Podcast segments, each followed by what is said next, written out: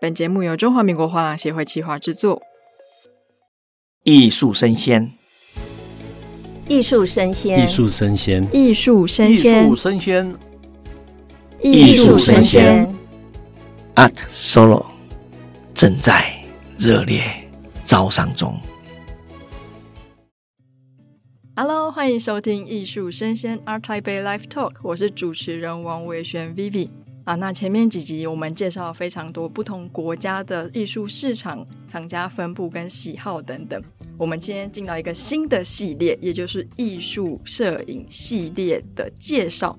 那我们第一集呢，我们邀请到了一八三九当代艺廊的负责人邱义坚博士到节目跟大家分享。嗯，邱博士跟大家打个招呼吧。哎，各位听众，大家好。邱博士非常的腼腆哦，谢谢。是，那哎。一八三九当代艺廊是为什么成立？什么时候成立的？一八三九是二零零九年四月份成立的哦。我们经营到现在刚好是四年。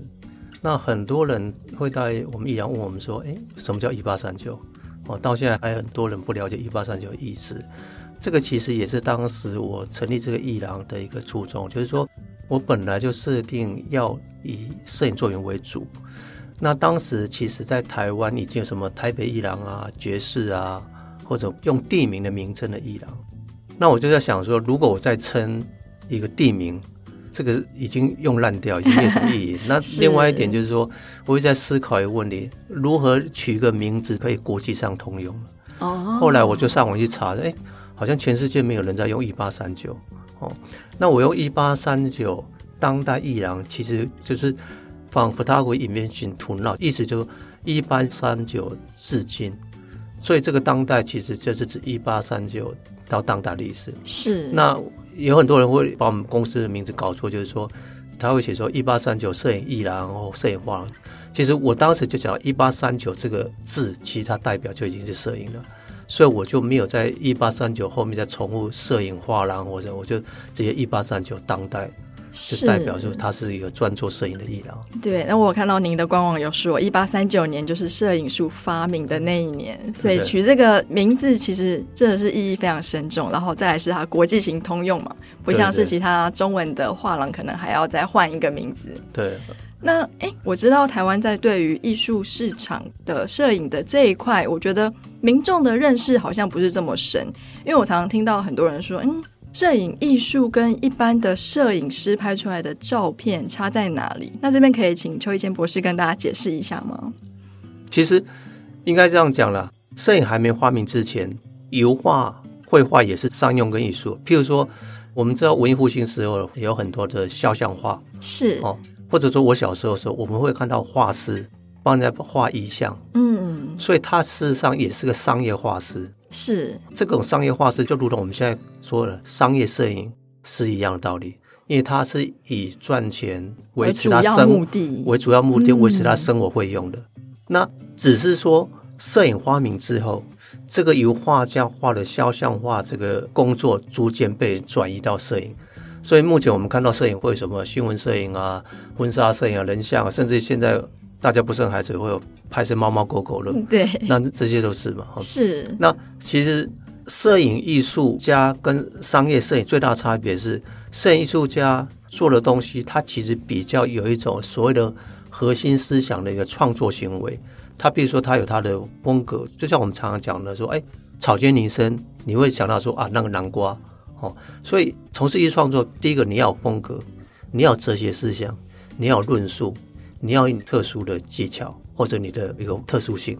可是商业摄影不是，商业摄影是你给我钱，我就帮你拍了，你要拍什么我就拍什么。嗯、是哦，而且什么都拍。就像我以前在当兵前，我在国外广告公司做摄影师的时候，哎，有时候今天要拍模特，明天要拍可口可乐，后天要跟你这样拍背的皮包，那有时候又要到来来饭店去拍一般的纪实摄影，所以。所谓商业摄影师，他是接什么就要做什么，你没得挑的。嗯，除非你是很了不起、很有名的 商业摄影师啊，我只拍纯粹的时尚。是哦，虽然日本国家大嘛，他们后来发展到商业摄影师可以，哎，我只拍酒类，我只拍食物类的，我其他不拍。但台湾是不可能够做到这么专项的。嗯，所以基本上商业摄影跟艺术创作，它两个最大差别，一个是追求物质文明的，一个是追求精神上、形而上的一种行为。是哦，但是做艺术家不保证能够赚钱的、啊。可是，可是，就说每个人生活的意义跟价值不一样了。是，我知道蛮多艺术家其实都是为了要传递他们的思想、他们的核心概念，想要让大家知道。可是你每个人就是每天去讲，你可能讲的有限，可是他可以把这个思想灌注在这个作品里面。那其实我这样理解就非常清楚。摄影艺术的话，它就是要传达一个理念或者是一个思想。我们知道一个被认同的一个知名的艺术家。他一定会有他的核心价值，至少在学术界，比如说我们讲哦，毕卡索啊，立体派，哦，梵谷印象派，哦，那张大千的泼墨式的水墨，哦，中国式的水墨画是，或者说以前有一个叫张杰，他都专门画河，所以就是每个人都有走掉一个他特定的特色嘛。那摄影家也一样如此，如果不是这样子的话，他不可能被称为叫大家，那就是一般人嘛。就像我常常讲，从数位化之后。大家都轻易可以拿到手机，那手机里面有内建相机，嗯，哦，现在从三岁小孩子到九十岁的老人都可以拍照，都可以都可以拍照啊，是，对啊，所以他只是说他的行为，我们不能说他叫艺术创作行为，但是就拍摄来讲。大家都可以拍，已经是人手一机嘛，真的是非常的简单明了。因为我们邱一坚博士是摄影艺术的专业嘛，那其实我知道台湾的民众对于摄影艺术的鉴赏跟欣赏，其实比较不是这么熟悉。那我们这边可以请邱一坚博士跟大家介绍一下。假如说今天我们的听众他想要去尝试去接触我们的摄影艺术，有没有什么样观赏的角度，或者是观点，或者是什么小诀窍可以跟大家分享呢？我常讲，就是说，大家对摄影的不了解，其实这个是源自于教育。比如说，我们随便讲跟艺术领域无关的人，一般普罗大众、很一般一般的人呢，大家大概都知道毕卡索。那为什么你知道毕卡索？因为你小学的时候，你有上美术教育，或者国中的时候，我们有这种美术课。那小学的时候就告诉你说啊，有张大千啊，有毕卡索，有梵谷啊。然后，当你长大之后，你即使跟艺术都完全不接触，你都知道说啊，我小时候被人家告诉说有毕卡索这号人物在。可是我们的教育当中是没有人会去告诉你哦，有什么某某伟大的摄影师啊，哦、对，了了不起。你可能在台湾知道说啊，你知道有郎静山郎大师、嗯、啊，除了郎大师之外，大概一般人你在街上问他说你认识什么摄影家吗？他答不出来。但是你说问他说你认识什么画家，他大概可以讲说毕卡索。他大概可以讲说米开朗基罗，因为我们的蒙娜丽莎太有名嘛，是，所以也就是说，因为我们大家对摄影教育的不足，以至于我们对摄影的认识变得不太熟悉哦。那如果我们要走入这个，就是说对摄影有一个粗浅的了解，我认为就是说，不可能说我现在告诉你说，哎，你到一八三九去看摄影作品啊，或者你到那里去看摄影作品，因为你看到只有一张或者一个人。那还是不足以让你去认识什么叫摄影艺术，是。哦，或者还不足以让你去欣赏摄影作品。所以我的建议就是说，去弥补，譬如说美术史或摄影史这种不足的部分的话，我会建议就是说去成品看一下一本摄影史的书，你至少对一八三九年到现在，你有个概念啊，摄影刚发明是什么样的照片，到现在我们所谓当代摄影是什么照片。那因为有这样的一百多年历史的一个概念之后呢，你再去。看展览的时候，你会对摄影有一个比较粗浅的了解说，说啊，这种东西大概属于什么脉络。那你在看这个历史的过程当中，你会看到很多几百张不同的照片，那你就会去欣赏说，哎，哪一种 style 的，或哪一种照片，或者说，哎，我喜欢黑白，我喜欢彩色，我喜欢风景的，我喜欢静物的。那慢慢的，你就开始切入去欣赏。我认为这样子会比较快了，因为。突然间去一个美术馆或去一个画廊，那都是看了这是片面的，嗯，这是一个片段了，是某一个人的，对。那我也去买一本摄影史来看，那是会比较有一个完整性的。就先全盘的了解，先所有都扫过之后，你可以找到说，哎，你比较喜欢什么样的风格，或者是什么样的颜色。接下来你再往那个领域看，说有没有什么专家或是大师级的作品，然后做鉴赏。那就像我们看艺术作品一样嘛，看多了自己就会变大师。而且买一本摄影史的书有个优点，就是说，因为它会是一本摄影史的书，会被写进去的艺术家，他其实已经被学术界跟历史筛选过了。对，你要不是大师，你写不进去啊，因为这两百年拍照人太多了。嗯，所以就像我们买一本美术史，为什么我们都会知道说梵谷？难道黄谷毕卡索没有被筛选过，当然有被筛选过，他已经被筛选过之后才留下这些人嘛。那一样写成摄影史的话，留在摄影史这些人一两百个大师级，他也是被筛选过才变成大师嘛。那因为从这个过程中，你就会知道哦，原来这一百多年来有这么多不同风格，就像我们讲立体派、野兽派、印象派、后期印象派。那一样，摄影也有很多。比如说，你如果去读一本摄影史，你会知道啊，什么叫纪实摄影，什么叫报道摄影，那什么叫类型学，什么叫 F 六四。那因为这样子的过程当中，你就会对摄影有个概率式的了解。那因为这样概率式的了解，就会辅助你去对摄影的欣赏有一个切入点，才不会茫茫然然的。我只是看一个展览，那回来是。啊，这就是摄影吗？就像就像我们讲说大字摸象一样，是是。对，那我相信，因为一八三九年开始有摄影术嘛，那全球就开始出现了摄影师、摄影艺术这一类的作品。那我比较好奇的是，台湾的摄影艺术它已经足以编成一本摄影史了吗？那在台湾当地有没有目前来说风格比较鲜明、大众的流派可以跟大家分享？其实台北艺术大学有个老师，他有写一本台湾的摄影史了。应该目前是第一本哈。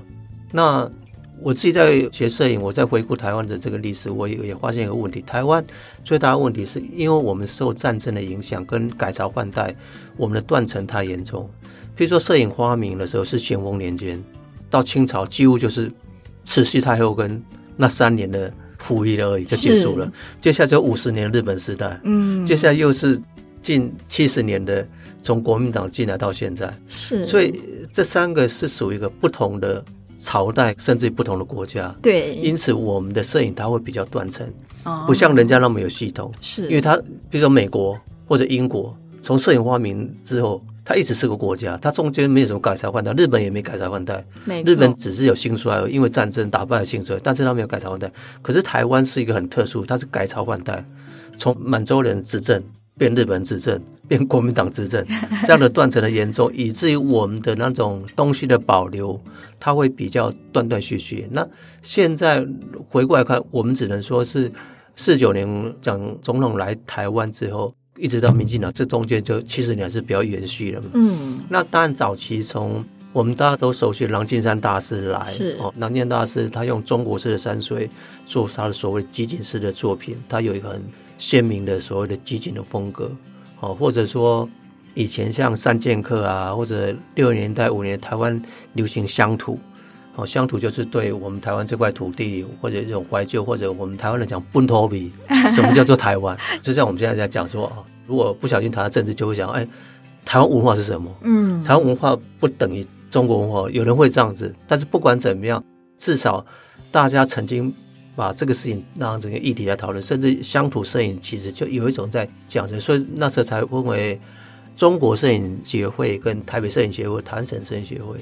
在以前呢、我们大家还不是那么有很清楚的摄影的学术或创作的时候，其实如果你去看五零年代、六零年代，至少在八零年代之前，台湾摄影界是三大会了，就以郎静山为主的中国摄影协会，是或以台北市为主的台北市摄影协会，或者台湾省。这是台湾摄影界最早的三大摄影协会哦，哦，但是这三大摄影协会基本上他们还是停留一一种叫做所谓的爱好者的形式在拍照，是不是以职业或者不是以艺术创作形式为主了？那早期比较有名是台湾有个所谓的三剑客，比如说张才、邓南光、李明雕这三个人，或者说后来的张绍堂老师啊，嗯，哦，那近代像陈进宝啊、赵炳文啊、沈昭良啊。这些都是一些蛮优秀的艺术家，那渐渐渐渐有了。那其实我们可以看近代台湾中青辈这一代啊，比如说我们讲沈昭良、陈进宝或者侯淑芝，这其实都有留学背景了。是，呃，这就是因为我们台湾没有摄影教育，包括我自己本身，哦、我自己本身也是后来当完兵出国留学，所以一九七五年到一九九五年这二十年间，是台湾到国外学摄影人数最多的。可是很可惜，就是说这二十年间留学回来的人，本来有一种理想是想要回来成立摄影系或者从事摄影教育工作。可是台湾又没有成立摄影系，所以这些人就会变得没有舞台，然后就转回去做别的，或中途就转行或做经商或做什么。那最后留下来就变成不多哦。但是基本上就是说，台湾的摄影家的养成呢，一种就是留学背景为主的，嗯，另外一种就是党外时代那时候，譬如说还有《人间》杂志时代培养的一些《人间》啊，党外啊，还有《光华》杂志，政府是《光华》杂志，那《人间》杂志是陈映真，所以那个时候也算是台湾摄影界，特别是纪实摄影、报道摄影黄金时期了。是，虽然虽然《人间》杂志已经停刊很久了，哦，陈映真做主编嘛，华清，但是《人间》杂志也刚好。在党禁报禁结束前后那段期间呢，所以算是一个很动荡年代。但是那个动荡年代，其实也展现了台湾政治民族自由跟以摄影来书写那个时代的一个最佳的时期。那所以那一段时期，我称为是台湾纪实摄影的黄金时期。那那一段时期之后，就开始开放党禁报禁。那留学生回来，譬如说早期像游本宽啊、蒋在龙啊这些人都开始回来。也就是说，他们回来是八年代末期。那我是从九五年从美国回来，嗯，所以就是说从八五到九五年这十年间是留学生回来最多了。那现在在台面上教书的人也大部分以这些人为主了。可是这些人目前他都已经面临到，比如说我刚才提到游本宽老师啊、蒋在龙老师啊，他们都已经六十五岁届满退休了。像我我都已经六十岁了，所以我们都渐渐的已经。快要凋零了。那如果说别这么说，这要开始发光了。那所以如果说没有三四十岁的的再来传承的话，它又是一个，所以就是一个断层，都会有个断层。所以在台湾，我常常讲说，这个摄影不是很友善的环境了。那这个环境会变成这样子，我们也很难说谁要去负责了。这个有太多的历史问题了。没错，啊、而且台湾就是有经过文化交替，但是我但是我、嗯、我一直努力要去成立摄影系。其实我是台湾第一个成立所谓摄影学程，我也是唯一当过两个摄影学程主任的一个老师哈。那我想要问政府，就是说，如果你跟我讲说台湾不需要摄影系，那我就算了，那我就收一收，就不要做了。嗯，我们很简单讲一句啊，总统五摄影官。行政有摄影官，嗯，国防部有摄影官，政府单位用的摄影人员就已经不少了。那我请问你，他们那些人读什么书了？嗯，那是不是说我们都是用一些非专业人士去做专业的事情？是，因为他们都不是摄影系毕业嘛？那他凭什么去帮蔡英文总统拍照？这不是很奇怪吗？这个很奇怪的事情吗？对不对？一般我们都想，哎，应该说，呃，我们要做半导体，那我们应该去读台大电机系。可是你总不可能去读一个化妆品系，说他去半导体公司上班吧？可是我们台湾的所有的公家部门的摄影官都是如此啊，他不知道是读什么系，但是他可以当摄影官，也就是说，好像他能拿相机就可以拍照，对啊。所以我也常常讲说，数位化时代会让摄影教育更难以执行，因为大家会误以为说，不是你刚才讲三岁到九十岁都能拍照了吗？那摄影还要读书吗？甚至我在成立摄影系的时候，有人会跟我讲说：“啊，现在都数位化时代，你还有什么理由来跟我讲说要成立摄影系？”但是我常常跟人家讲：“我请问你，数位化之后，拍钻石会变很简单吗？拍劳斯莱斯会变很简单吗？拍服装模特会变很简单吗？如果说拍服装模特会变很简单，那大家都拿手机拍林志玲就好了啊？为什么你还要找专业摄影师？打光不是技术吗？打光跟数位化变简单有那么大差别吗？”对，劳斯莱斯要给人家拍，你要不是很有名的商业摄影师，他还不给你拍嘞。嗯，那美国历来总统都有找专门的摄影师拍，或者美国大企业家，你如果去看美国的历史，你会发现，美国只要像比尔盖茨像这种大企业家，都会找一个摄影师帮他拍张肖像，而能够帮他拍的人，都是业界顶尖的摄影师，一般人是轮不到你拍的，所以他拍一张。可能都是一两万美金的，不是那种几百块。我觉得拍一张照片其实不难，可是拍出一张好照片是需要专业对去训练之后，然后还要经过就是在业界的磨练，最后你才能慢慢的拍出一张有意义的好照片。这个就是我刚才讲，就是说数位摄影的出现之后，让大家很轻易的可以去拍照。可是我把它定位说，那个叫做按快门，对，不等于。你能够创作是不等于你在做艺术创作，是因为按快门是谁都可以按的。小孩子他反正他当好玩嘛，你他就当成好像在打电动玩具嘛，这样按按按他也很高兴啊。可是艺术创作它背后是一个理念、一个思想、思想的思考，它不是按的问题。器材已经变得不重要。嗯，就像布列松曾经讲过一句名言说：“ photography is nothing to do with the camera。他说摄影与相机无关。是，他的意思是说，那个器材已经不重要，重要是你的脑袋。嗯，所以当你要走入一个所谓叫艺术创作行为的话，它事实上是一种你这个艺术家的人格思想的表现，那才叫艺术创作行为，而不是拿个相机狂按而已。哦，就像我常常讲一个笑话，我们在八十年代出国旅游的时候，那时候台湾观光客都讲一句话，他说：“哈，上车睡觉，逛街买药，然后下车尿尿。”以前台湾人就就这样，出国观光、嗯、就是台湾人出国观光，上车就累了就睡了。要到下一站嘛，哦，上车睡觉，逛街买药，那下车尿尿。我常讲，现在的人呢是什么呢？下车呢就狂拍，上车呢狂删。为什么？因为他都要把记忆体给腾掉。因为现在大家都有手机嘛，有手机之后下车，而且台湾人下下车已经不再买药，是因为他已经买了二十年，买太多了。嗯。所以台湾人现在的精神思想已经不再买什么。以前常常出去会说啊，买个。换锅啊，嗯，哦，买个药药啊，买一些东西啊，吃的什么，现在已经不需要了。所以现在大家人手有一机了，哎，下车就会拼命拍，哎，我到此一游。可是呢，他们基本上没有手机，他只是拿个手机去狂拍而已。那上了车之后才开始，哎，这个不好，就开始删删删了。所以下车就狂拍，上车就狂删了，这这变成现在一种共同的现象啊。是。真的是有另外一番体悟。其实从我们的教育一开始，因为我们没有受过摄影教育，所以我们对于摄影师有名的摄影师本来就比较陌生。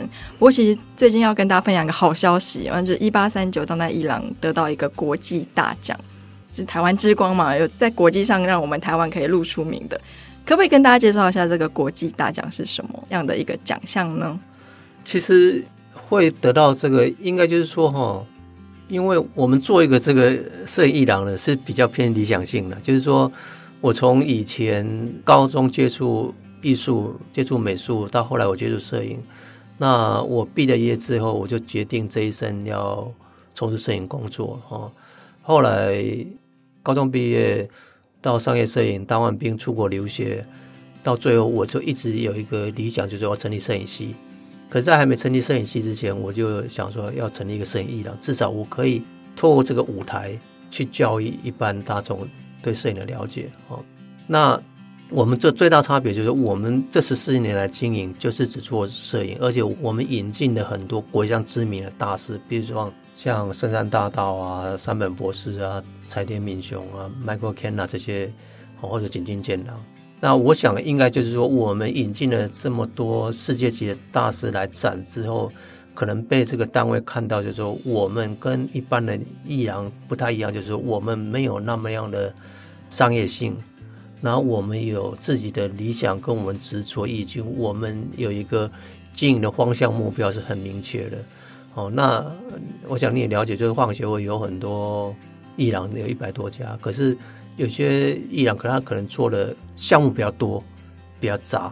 那我们就是很单一化了，就是坚持这个走这条，专注在摄影，专注这条。然后，那当然这个也是因为我想跟别人区隔。还有一点就是说，我当时会做这个，是因为我认为我还有能力。就是说，因为我身为有幸出国留学这么多年回来，那在日本、在美国读书，有这样的机会跟一些人脉。那我就想把这些东西介绍进来给台湾，就是说，其实我当时做这艺廊，有一点在弥补我们国内教育的不足了。哦，因为如果说做绘画类，那已经一百多家了，也不需要我来做了，大家都也做得很好了。那我所以我就想做一个大家忽略的一个这个新的领域啊，所以我才会走这条。那会得这个奖，其实我们也一路就是一个理想性一直经营下来了。那会有这个奖，突如其来，我也。嗯、那天起来看到我也很讶异啊，怎么会被选上啊？那当然，或许是也跟了十四年被看到也不一定了，我只能这么说了。嗯，是那一八三九当代艺廊在接下来什么时段会不会有新的特展可以跟大家分享一下？因为我们都知道这三四年来疫情很严重嘛，那其实，在疫情之前，我们以前是引进了很多世界上知名的大师进来，那现在。最近看整个国际情势啊，包括日本啊、美国，大概都在五月初就会把这疫情降到呃我们过去的之前的回归到过去之前的生活嘛。是。所以我就想说，今年我们还有办一个叫台湾生艺术博览会，在星光已经连续办了九年，那这个博览会也中断了将近三年哦。那我希望就是说，今年可以把它恢复继续办。那呃，我们现在已经在开始接触一些国外的摄影家哈，那可能今后会去找一些就是说年轻的外国摄影家，那在未来有机会能够。成名或者可或者可造之才，那来这边参展。我希望就是说，在下半年之后或者明年，我们可以回归到国际以往那样正正常的生活，那多引进一些国际上的摄影家。其实我们在过去一年也介绍了不少外国人，可是拍台湾。比如说我们前两次找马森或者找于白，他们两个都华国人，可他们都拍台湾。或者最近上一档展，黄宏川他是香港人，拍北埔，哦，是，所以我们事实上定位在这个摄影媒材是不会改变，但是我们生活在台湾，可能大家感觉台湾这习以为常嘛，可是那你看看人家外国人怎么拍台湾，怎么看台湾，怎么看台湾就是另外一个角度，另外一种思维。是，好，那听完今天的单集，不管你是对一八三九当代艺廊，或者是摄影艺术感兴趣的话。我们会把伊朗的相关资讯放在这一集的单集简介。那今天真的非常感谢邱一坚博士到我们节目现场跟听众分享关于摄影艺术的一些相关的细节跟议题哦。那我们谢谢邱博士，谢谢，嗯，谢谢大家。